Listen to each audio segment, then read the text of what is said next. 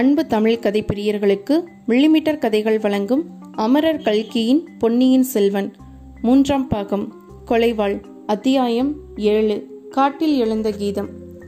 பூங்குழலி கோபத்துடன் ஓடுவதை நிறுத்தி திரும்பி நின்ற அதே சமயத்தில் இருள் சூழ்ந்த அக்காட்டகத்தை ஓர் இனிய கீதம் எழுந்தது. பொன்னார் மீனியனே புளித்தோலை அரை கசைத்து மின்னார் செஞ்சடை மேல் மிளிர்கொன்றை அணிந்தவனே.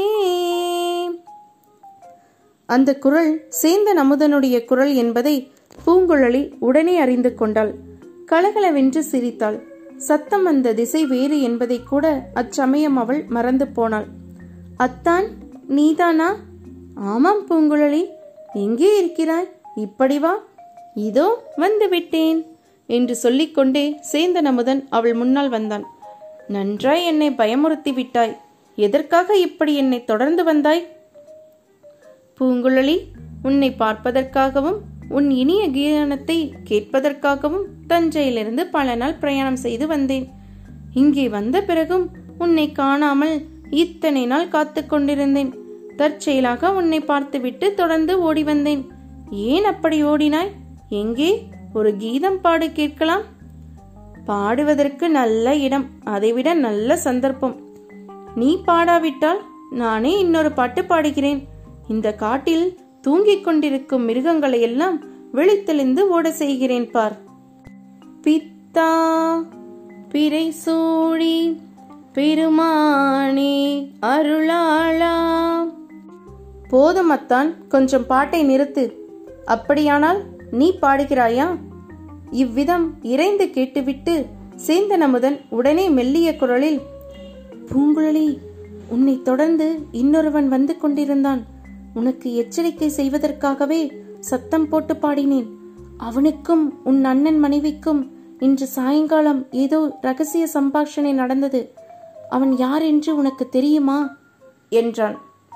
பிறகு மீண்டும் உரத்த குரலில் என்ன சொல்லுகிறாய்? நீ பாடுகிறாயா? நான் பாடட்டுமா? சிவபெருமான் சுடுகாட்டில் ஆடினார். நீ வெறுங்காட்டில் பாடக்கூடாதா? என்று இறைந்தான் இதோ பாடுகிறேன் கோபித்துக் கொள்ளாதே என்று சொல்லிவிட்டு பூங்குழலி பின்வருமாறு பாடினாள். பறக்கும் எம் கிள்ளைக்கால் பாடும் எம் பூவைக்கால் அரக்கன் என தகுமடிகள் ஆரூரரே. அரக்கன் என தகுமடிகள் ஆரூரரே. மறக்கல்லாமையும் வளைகள் நில்லாமையும் மறக்க இல்லாமையும் வளைகள் நில்லாமையும் உறக்கமில்லாமையும் உணர்த்தவல்லீர்களே உறக்கமில்லாமையும் உணர்த்தவல்லீர்களே பறக்கும் எம் கிள்ளைக்கால் பாடும் எம் பூவைக்கால் அரக்கன் என தகுமடிகள் ஆரூரரை. இவ்விதம் பாடிவிட்டு மெல்லிய குரலில் அமுதா நான் வந்தது உனக்கு எப்படி தெரியும்? என்று கேட்டாள். பூங்குழலி கலங்கரை விளக்கின் உச்சியிலிருந்து படகு வருவதை பார்த்தேன். நீயாக இருக்கலாம் என்று உத்தேசமாக எண்ணி இங்கே உன்னை தேடி வந்தேன். அதே சமயத்தில் பழுவூர் ஆட்கள் சிலரும் இந்த பக்கம் வந்தார்கள். படகில் உன்னை காணவில்லை. ஆனால் என் நண்பன் வல்லவரையனையும் இளவரசரையும் பார்த்தேன். வல்லவரையனிடம் பழுவூர் ஆட்கள் வருவது பற்றி கூறினேன். பிறகு இளவரசரை நாங்கள் இருவருமாக தூக்கி கொண்டு போய் மறைந்த மண்டபத்தில் சேர்த்தோம். ஐயோ என்ன தவறு செய்து விட்டீர்கள்? படகு என்ன ஆயிற்று? படகை யாராவது பார்த்தால் சந்தேகம் ஏற்பட்டு இன்று ஓடை நீரில் கவிழ்த்து விட்டோம். ஏன் பூங்குழலி? பா பாட்டை ஏன் நிறுத்திவிட்டாய்? மிச்சத்தையும் பாடு. என்று பிற்பகுதியை உரத்த குரலில் கூறினான் சேந்தன் அமுதன். மறந்துவிட்டது அமுதா இந்த கோடிக்கரை குளகரை பற்றி ஒரு பாடல் உண்டே. உனக்கு அது நினைவிருக்கிறதா? நினைவிருந்தால் பாடு. ஓ நினைவிருக்கிறது என்று சேந்தன் அமுதன் இறைந்து சொல்லிவிட்டு பாடினான். கடிதாய் காற்று வந்திற்ற கரைமேல் கொடிதான் இருந்தால் குற்றமாமோ? கடிதாய் காற்று வந்திற்ற கரைமேல் கொடிதானையலே இருந்தால் குற்றமாமோ? கொடியின் கண்கள் கண்டன கோடி குலகீர். கொடியின் கண்கள் கண்டன கோடிக்குலகீர் அடிகேல் உமக்கார் துணையாக இருந்தீரே. அடிகேல் உமக்கார் துணையாக இருந்தீரே. பாட்டு முடிந்தவுடனே பூங்குழலி அத்தான் என்னை தொடர்ந்து வந்தவன் போய்விட்டானா? பக்கத்தில் மறைந்து நின்று கொண்டிருக்கிறானா?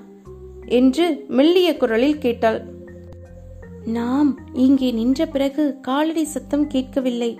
அவன் இங்கேதான் பக்கத்தில் எங்கேயோ மறைந்து நிற்க வேண்டும். அவன் யார் என்று உனக்கு தெரியுமா? பூங்குழலி இறைந்து தெரியாமல் என்ன? நன்றாய் தெரியும். கோடிக்கரை ஆந்தைகளை பற்றி சுந்தரர் பாடியிருப்பதுதானே? இதோ கேள். காடேன் மிகவாள் இது காரிகை என்ற. காடேன் மிகவாள் இது காரிகை என்ற. கூடி பொந்தில் ஆந்தைகள் கூகை குழற. கூடி பொந்தில் ஆந்தைகள் கூகை குளற வேடி தொண்டர் சாலவும் தீய சழக்கர். வேடி தொண்டர் சாலவும் தீய சழக்கர். கோடிக்குள காவிடங்கோயில் கொண்டாயே. கோடிக்குள காவிடங்கோயில் கொண்டாயே. பார்த்தாயா அமுதா சுந்தரமூர்த்தியின் காலத்தில் ஆந்தைகளும் கூகைகளும் இன்று போலவே இக்காட்டில் கத்தியிருக்கின்றன. ஆனால் இப்போது இக்காட்டில் மனிதர்கள் கூட ஆந்தையைப் போல சத்தமிடுகிறார்கள். சற்று முன் அத்தகைய குரல் ஒன்று கேட்டேன். அந்த தீய சலக்கர் யாராயிருக்கும் என்று உனக்கு ஏதாவது தெரியுமா? இப்படி உரத்த குழலிலே பூங்குழலி கேட்டாள். கேட்டுவிட்டு எனக்கு அம்மாதிரி கத்த வருகிறதா என்று பார்க்கிறேன். ஆந்தை குரல் மாதிரி இருக்கிறதா? கேட்டு சொல்லு என்றாள்.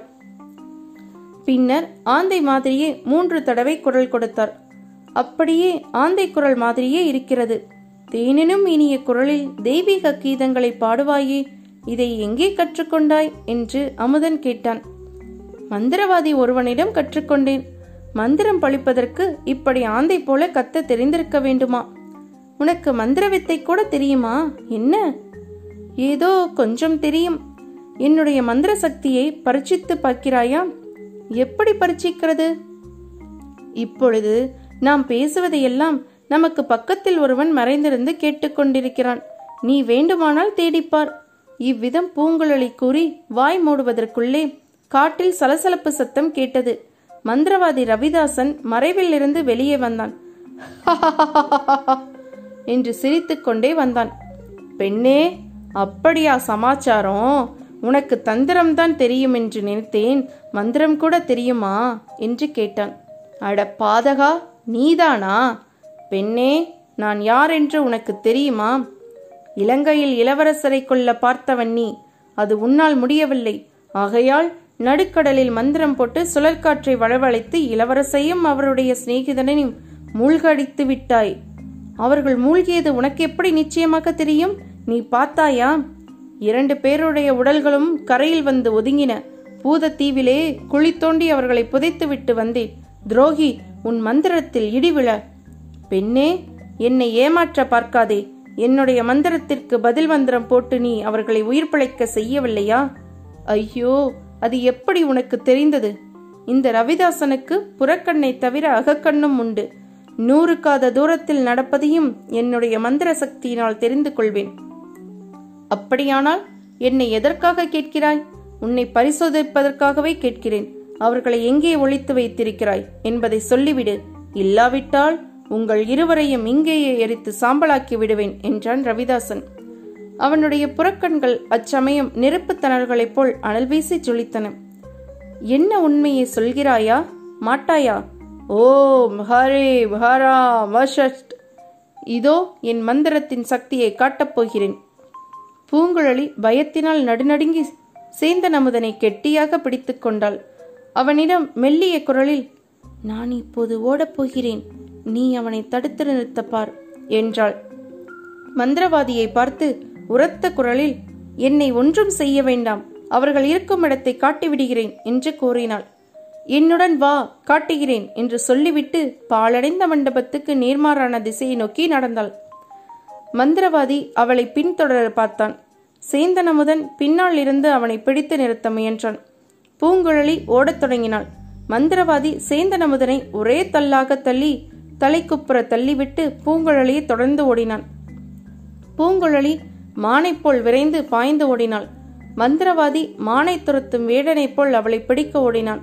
ஆனால் அவளை பிடிப்பது எளிதில் முடிகிற காரியமில்லை. மந்திரவாதி அவளை துரத்துவதை விட்டு நின்று விடலாமா? என்று எண்ணியபோது பூங்குழலியும் களைத்துப் போனவளைப் போல் நின்றாள். மந்திரவாதி மறுபடியும் அவளை துரத்தினான். இருவருக்கும் பின்னால் சேந்தன் அமுதனும் தட்டு தடுமாறி விழுந்தடித்து ஓடி வந்து கொண்டிருந்தான். ஓடும்போது மறைந்த மண்டபத்துக்கு போய் அங்குள்ளவர்களுக்கு எச்சரிக்கை செய்யலாமா என்று அவன் அடிக்கடி நினைத்தான். அதே சமயத்தில் பூங்குழலியை மந்திரவாதியிடம் தனியாக விட்டுவிட்டு போகவும் அவனுக்கு மனம் வரவில்லை. பூங்குழலி ஒரு மேட்டின் மீது ஏறி நின்றாள். அங்கே சற்று காத்திருந்ததோடு அல்லாமல் திரும்பி பார்த்து மந்திரவாதியை கைத்தட்டி அழைத்தாள். மந்திரவாதி மேல்மூச்சு கீழ்மூச்சு வாங்க அவள் அருகில் போய் நின்றான். அவளை கெட்டியாக பிடித்துக்கொண்டு அவள் கன்னத்தில் நாலு அறை கொடுக்க வேண்டும் என்று அவன் எண்ணிய சமயத்தில் பூங்குழலி அதோ பார் என் காதலர்களை என்றாள். அவள் சுட்டிக்காட்டிய திசையை மந்திரவாதி பார்த்தான். முன்னொரு தடவை வந்தியத்தேவன் கண்ட காட்சியை அவனும் கண்டான். சதுப்பு நிலத்தில் ஆங்காங்கு தீப்பழம்புகள் குப் குப் என்று தோன்றுவதும் கப் கப் என்று மறைவதுமாயிருந்தன. ரவிதாசனுக்கு அந்த பயங்கர தோற்றத்தின் காரணம் என்னவென்று தெரியும் என்றாலும் அச்சமயம் அவனுக்கு ரோமம் செழித்தது மந்திரவாதி உனக்கு மந்திரம் தெரியுமென்றால் இந்த கொள்ளிவாய் பிசாசுகளை ஓட்டுவதற்கு ஒரு மந்திரம் போடு பார்க்கலாம். இவை என்னை பாடாய்படுத்தி வைக்கின்றன என்றாள். ரவிதாசனுக்கு அளவில்லாத கோபம் பொங்கிக் கொண்டு வந்தது. பெண்ணே என்னை ஏமாற்றலாம் என்று பார்க்கிறாயா? என்று கர்ஜித்தான். உன்னை எதற்காக நான் ஏமாற்ற வேண்டும்?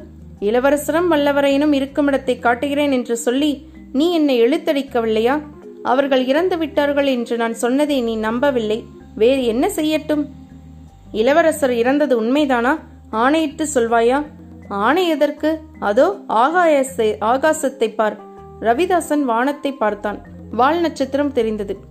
வால் நட்சத்திரம் தோன்றினால் அரசகுலத்தில் மரணம் என்று உனக்கு தெரியாதா? அப்படியே நடந்து விட்டது என்றாள் பூங்குழலி. பெண்ணே அப்படியானால் உன் கையில் உள்ள கொண்டியை இப்படி கொடு. அதில் ஏதாவது மிச்சம் இருக்கிறதா? உன்னோடு ஓடி வந்ததில் எனக்கு தாகம் எடுத்துவிட்டது. பூங்குழலி திடீரென்று மறுபடி ஓட்டம் பிடித்தாள். மேட்டிலிருந்து தாவி கொதித்து இறங்கி கொள்ளிவாய் பிசாசுகள் தோன்றி மறைந்த சதுப்பு நிலப்பரப்பை நோக்கி ஓடினாள். ரவிதாசன் ஆத்திரத்தினால் அறிவை இழந்தான். பூங்குழலியை பிடித்து அவளுடைய கழுத்தை நெரித்து கொன்றுவிட வேண்டும் என்று வெறியை அடைந்தான். தலைக்கால் தெரியாமல் அவளை பின்தொடர்ந்து ஓடினான். சிறிது தூரம் ஓடிய பிறகு பூங்குழலி சட்டென்று கொஞ்சம் குடிந்து நாளைந்தடி ஒரு புறமாக நடந்து ஓடினாள். அதிவேகமாக அவளை துரத்தி வந்த ரவிதாசனால் அவள் நின்ற இடத்தில் நிற்க முடியவில்லை. அவளுக்கு அப்பால் சில அடி தூரம் வரையில் சென்று நின்றான். திரும்பி அவளை பிடிப்பதற்காக பாய பார்த்தான். ஆனால் முடியவில்லை. கால்களுக்கு திடீரென்று என்ன நேர்ந்துவிட்டது அவை ஏன் இப்பொழுது நகரவில்லை? அவை ஏன் சில்லிட்டிருக்கின்றன? இது என்ன? உள்ளங்காலிலிருந்து சில்லிப்பு மேலே மேலே வந்து கொண்டிருக்கிறது. இல்லை இல்லை கால்கள் அல்லவா கீழே கீழே போய்க் கொண்டிருக்கின்றன? ரவிதாசன் குனிந்து பார்த்தான். ஆம் அவனுடைய கால்கள் கீழே புதை சேற்றில் அமிழ்ந்து கொண்டிருப்பதைக் கண்டான். ஒவ்வொரு அணுவாக ஒவ்வொரு அங்குலமாக அவன் கால்கள் கீழே சேற்றில் மெதுவாக புதைந்து கொண்டிருந்தன. ரவிதாசன் தன்னுடைய அபாய நிலையை உணர்ந்தான். சேற்றிலிருந்து வெளிவர முயன்றான். கால்களை உதவி எடுக்க பிரயத்தனம் செய்தான். அவனுடைய பிரயத்தனம் பலன் தரவில்லை. கீழே சேற்றுக்கடியில் ஏதோ ஒரு பூதம் இருந்தது. அவனை பற்றி இழுப்பது போல் தோன்றியது. பூங்குழலி கலகலவென்று சிரித்தாள். மந்திரவாதி என்ன விழிக்கிறாய்? பூதத்தின் வாயில் அகப்பட்டு கொண்டாயா? மந்திரம் போட்டு பறப்பதுதானே? என்றாள். மந்திரவாதி ஒரு பக்கம் பீதியினாலும் மறுபக்கம் கோபத்தினாலும் நடுநடுங்கினான். அடி பாவி உன் வேலையா இது? என்று கையை நெரித்தான். என் கழுத்தை பிடித்து நெரிக்க வேண்டுமென்று நீ ஆசைப்பட்டாய் அல்லவா அதற்கு பதிலாக கையை நெரித்துக்கொள் என்றாள். ரவிதாசன் கோபத்தை அடுக்கிக் கொண்டு பெண்ணே சத்தியமாக சொல்லுகிறேன். உன்னை நான் ஒன்றும் செய்யவில்லை. சற்று கை கொடுத்து என்னை கரையிலே தூக்கிவிடு என்றான். பூங்குழலி ஹஹஹஹஹா என்று சிரித்தாள். உன்னை கரையேற்றிவிட என்னால் ஆகாது. உன் மந்திரத்துக்கு கட்டுப்பட்ட பேய் பிசாசுகளை எல்லாம் கூப்பிடு என்றாள். ரவிதாசன் இதற்குள் தொடை வரையில் சேற்றில் புதைந்து போயிருந்தான். அவன் முகத்தை பார்க்க பயங்கரமாய் இருந்தது. அவனுடைய கண்கள் கொல்லிக்கட்டைகள் போல சிவப்பு தணல் ஒளியை வீசின. கைகளை நீட்டி புதைசெற்றுக்கு அப்பால் இருந்த கரையை பற்றினான். அங்கே நீண்டு வளர்ந்திருந்த கோரை புற்களின் அடிப்பகுதியை பிடித்து கொண்டான். மறுபடியும் சேற்றில் இருந்து வெளிவர பிரயத்தனம் செய்தான். ஆனால் புதைந்திருந்த கால்களை அசைக்கவும் முடியவில்லை. பெண்ணே உனக்கு புண்ணியம் உண்டு. என்னை காப்பாற்று என்று ஓலமிட்டான். இதற்குள் அங்கே சேந்தன் அமுதன் வந்து சேர்ந்தான். ரவிதாசனுடைய நிலைமை இன்னதென்பதை அவன் ஒரு நொடியில் அறிந்து கொண்டான். அவனுடைய கண்களில் இரக்கத்தின் அறிகுறி புலப்பட்டது. பூங்குழலி அவனை பார்த்து வா போகலாம் என்றாள். ஐயோ இவனை இப்படியே விட்டுவிட்டா போகிறது? ஏன்? சேற்றில் இவன் முழுவதும் புதைகிற வரையில் இருந்து பார்க்க வேண்டும் என்கிறாயா? இல்லை இல்லை. இவனை இப்படியே விட்டுவிட்டு போனால் வாழ்நாளெல்லாம் கனவு காணுவேன். இவனை கரையேற்றிவிட்டு போகலாம். அத்தான் இவன் என்னை கழுத்தை நெரித்து கொள்ள நினைத்தான். அவனுடைய பாவத்துக்கு கடவுள் அவனை தண்டிப்பார். நாம் காப்பாற்றிவிட்டு போகலாம். அப்படியானால் உனது மேல் துண்டை கொடு என்றாள் பூங்குழலி. அமுதன் தன் மேல் துண்டை கொடுத்தான். அதன் ஒரு முனை புதைசிற்று குழிக்கு அருகில் இருந்த ஒரு புதரின் அடிப்பகுதியில் பூங்குழலி கட்டினாள். இன்னொரு முனையை ரவிதாசனிடம் கொடுத்தாள். மந்திரவாதி இதோ பார் இந்த துண்டின் முனையை பிடித்துக் கொண்டிரு. அதிகம் பலங்கொண்டு இழுத்தால் புதர் வேரோடு வந்துவிடும். ஆகையால் மெல்ல பிடித்து கொண்டிரு. நீயாக கரையேற முயலாதே. பொழுது விடிந்ததும் யாராவது இந்த பக்கம் வருவார்கள். அவர்கள் உன்னை கரையேற்றுவார்கள் என்றாள். ஐயோ இரவெல்லாம் இப்படியே கழிக்க வேண்டுமா? என்னால் முடியாது. அதை காட்டிலும் என்னை கொன்றுவிட்டு போய்விடு. பூங்குழலி அவன் கூக்குரலை பொருட்படுத்தவில்லை. சேந்தன் அமுதனை கையை பிடித்து இழுத்து கொண்டு வந்த வழியே திரும்ப ஓடத் தொடங்கினாள். அவர்கள் மேட்டின் மேல் ஏறி அப்பால் காட்டில் இறங்கும் வரையில் மந்திரவாதியின் ஓலக்குரல் கேட்டுக்கொண்டிருந்தது அந்த குரல் மறைந்த பிறகு அத்தான் நல்ல சமயத்தில் வந்து சேர்ந்தாய். நீ எப்படி இங்கு வந்தாய்? எதற்காக என்று பூங்குழலி கேட்டாள். பாதாள சிறை அனுபவத்துக்கு பிறகு தஞ்சாவூரில் இருக்க எனக்கு பிடிக்கவில்லை. அடிக்கடி பழுவூர் வீரர்களும் ஒற்றர்களும் வந்து தொல்லை கொடுத்து கொண்டிருந்தார்கள். ஆகையால் பழையாறைக்கு போனேன். குந்தவை தேவி என்னை இவ்விடம் அனுப்பினார். இளவரசருக்கு அபாயம் அதிகமாய் இருப்பதாகவும் ஆகையால் அவரை நாகைப்பட்டினம் சூடாமணி விகாரத்தில் கொண்டு சேர்த்துவிட்டு வரும்படியும் வந்தியத்தேவனிடம் சொல்லும்படியும் கூறினார். எனக்கு உன்னை பார்த்து உன் பாட்டை கேட்க வேண்டும் என்று ஆசையாயிருந்தது. பாட்டு கேட்பதற்கு நல்ல சமயம் பார்த்தாய். இளைய பிராட்டி கூறியது உண்மைதான். இளவரசருக்கு ஏற்பட்டிருக்கும் கண்டங்கள் இப்படி அப்படியல்ல. பகைவர்களின் சூழ்ச்சிகளோடு குளிர்காய்ச்சல் வந்துவிட்டது. ஆமாம் நானும் தான் பார்த்தேன். நாங்கள் ரெண்டும் பேருமாக அவரை தூக்கி கொண்டு போய் மறைந்த மண்டபத்தில் சேர்த்தோம். அதற்கு ரொம்ப கஷ்டப்பட்டு போனோம். பூங்குழலி நாகைப்பட்டினம் சூடாமணி விகாரத்துக்கு புத்த பிக்ஷுக்கள் வைத்திய சாஸ்திரம் நன்கு அறிந்தவர்கள். இளவரசரை குணப்படுத்தி விடுவார்கள். நாகைப்பட்டினத்துக்கு எப்படி கொண்டு போய் சேர்ப்பது? கால்வாய் வழியாகத்தான். கால்வாய் வழியாக எப்படி போவது? படகை தொலைத்து விட்டீர்களே. படகு தண்ணீர் மூழ்கித்தானே இருக்கிறது. திரும்ப எடுத்துவிட்டால் போகிறது. அப்படியானால் இன்று ராத்திரியே கிளம்பிவிட வேண்டியதுதான். அந்த சிறிய படைகள் நாம் எல்லோரும் போக முடியாதே. வேண்டியதில்லை. பூங்குழலி அதெல்லாம் நாங்கள் பேசி முடிவு செய்துவிட்டோம். வல்லவரையன் இங்கிருந்து நேரே பழையாறைக்கு போவான். நானும் நீயும் இளவரசரை படகில் ஏற்றி நாகப்பட்டினம் கொண்டு போய் சேர்க்க வேண்டியது. பூங்குழலிக்கு புல்லரித்தது. மீண்டும் இளவரசருடன் பிரயாணம். கால்வாயில் படகில் நாகைப்பட்டினம் வரையில் வழியில் அபாயம் ஒன்றும் ஏற்படாமல் இருக்க வேண்டும். இருவரும் மறைந்த மண்டபத்தை அடைந்தார்கள். மண்டபத்தை நெருங்கியதும் சேந்தன் அமுதன் பலமாக கையை தட்டினான். யாரெங்கே? என்று வந்த தேவனுடைய கடுமையான குரல் கேட்டது. நான் தான் சேந்தன். இன்னும் யார்? என் மாமன் மகள். வந்தியத்தேவன் மண்டபத்தின் வாசலில் வந்து எட்டி பார்த்தான். வேறு யாரும் இல்லையே? இல்லை. ஏன் சந்தேகம்? மெல்ல பேசுங்கள். இளவரசர் தூங்குகிறார். கொஞ்ச நேரத்துக்கு முன்னால் இங்கே யாரோ ஒருவன் வந்தான். நீதானாக்கும் என்று நினைத்து வெளியில் வந்தேன். நீ இல்லை மந்திரவாதியைப் போல் தோன்றியது. அப்புறம்? அச்சமயம் உன் பாட்டின் குரல் கிளம்பியது. பாடுவதற்கு நல்ல நேரம் பார்த்தா என்று எண்ணிக்கொண்டேன்.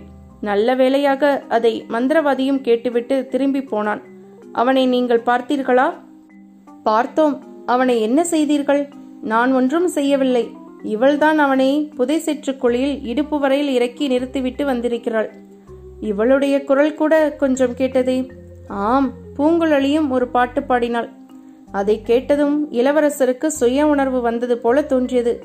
யார் பாடுகிறது? என்று கேட்டார். ஓடக்கார பெண் என்றேன். பாட்டை கேட்டுக்கொண்டே தூங்கிவிட்டார். பூங்குழலிக்கு மீண்டும் மெய் சிலிர்த்தது. இவள் பாட்டு மட்டும்தானா பாடினாள்? ஆந்தை போலவும் கத்தினாளே. அதுவும் என் காதில் விழுந்தது. காட்டில் ஏதோ அதிசயம் நடைபெறுகிறதென்று நினைத்து கொண்டேன். நீங்கள் அத்தானும் மாமன் மகளும் வசந்தோஷம் கொண்டாடுகிறீர்களோ என்று நினைத்தேன். இது என்ன வீண் பேச்சு என்றாள் பூங்குழலி. வேறு என்ன செய்வது? இரவை எப்படியேனும் கழித்தாக வேண்டும் என்றான் வந்தியத்தேவன். இல்லை பொழுது விடிந்து இங்கே இருந்தால் தப்பி பிழைக்க முடியாது. ராத்திரியே புறப்பட்டாக வேண்டும். அச்சமயம் எங்கேயோ வெகு தூரத்தில் நரிகள் ஊளையிடத் தொடங்கின. அந்த ஊளை சத்தத்துக்கு இடையில் ஆந்தை குரல் ஒன்றும் கேட்டது. சேந்தன் அமுதன் நடுங்கினான். அவன் மணக்கண்ணின் முன்னால் மந்திரவாதி சேற்றில் புதைந்திருப்பதும் அவனை சுற்றி நரிகள் ஊளையிட்டு கொண்டு நெருங்கி நெருங்கி வருவதும் மந்திரவாதி ஆந்தையைப் போல் கத்தி நரிகளை விரட்ட பார்ப்பதும் தென்பட்டன. வந்தியத்தேவனும் சேந்தன் அமுதனும் இளவரசரின் தூக்கம் கலையாமல் தூக்கிக் கொண்டார்கள். பூங்குழலி பின்தொடர்ந்து சென்றாள். கால்வாயின் கரையை அவர்கள் அடைந்தபோது சந்திரன் உதயமாகி இருந்தது. கரையில் இளவரசரை ஒரு மரத்தின் பேரில் சாய்த்து படுக்க வைத்தார்கள். பூங்குழலியை அவர் பக்கத்தில் இருக்க செய்துவிட்டு வந்தியத்தேவனும் சேந்தன் அமுதனும் தண்ணீரில் இறங்கினார்கள். முழுகி போயிருந்த படகை மிக பிரயாசையுடன் மேலே எடுத்து கரையோரமாக கொண்டு வந்தார்கள். இளவரசர் கண் விழித்தார். மிக மெல்லிய குரலில் தாகமாயிருக்கிறது என்றார். பக்கத்தில் இருந்து அவரை பார்த்து கொண்டிருந்த பூங்குழலி கெண்டியில் இருந்த பாலை அவருடைய வாயில் ஊற்றினாள். சிறிதளவு பால் அருந்திய பிறகு இளவரசர் பூங்குழலி நீதானா? சொர்க்கலோகத்தில் யாரோ ஒரு தேவ என் வாயில் அமுதத்தை ஊற்றுவது போல தோன்றியது என்றார் இத்துடன் அத்தியாயம் ஏழு முடிவுற்றது. மீண்டும் அத்தியாயம் எட்டில் சந்திப்போம். இந்த பதிவு உங்களுக்கு பிடிச்சிருந்ததுன்னா லைக் பண்ணுங்க கமெண்ட் பண்ணுங்க ஷேர் பண்ணுங்க.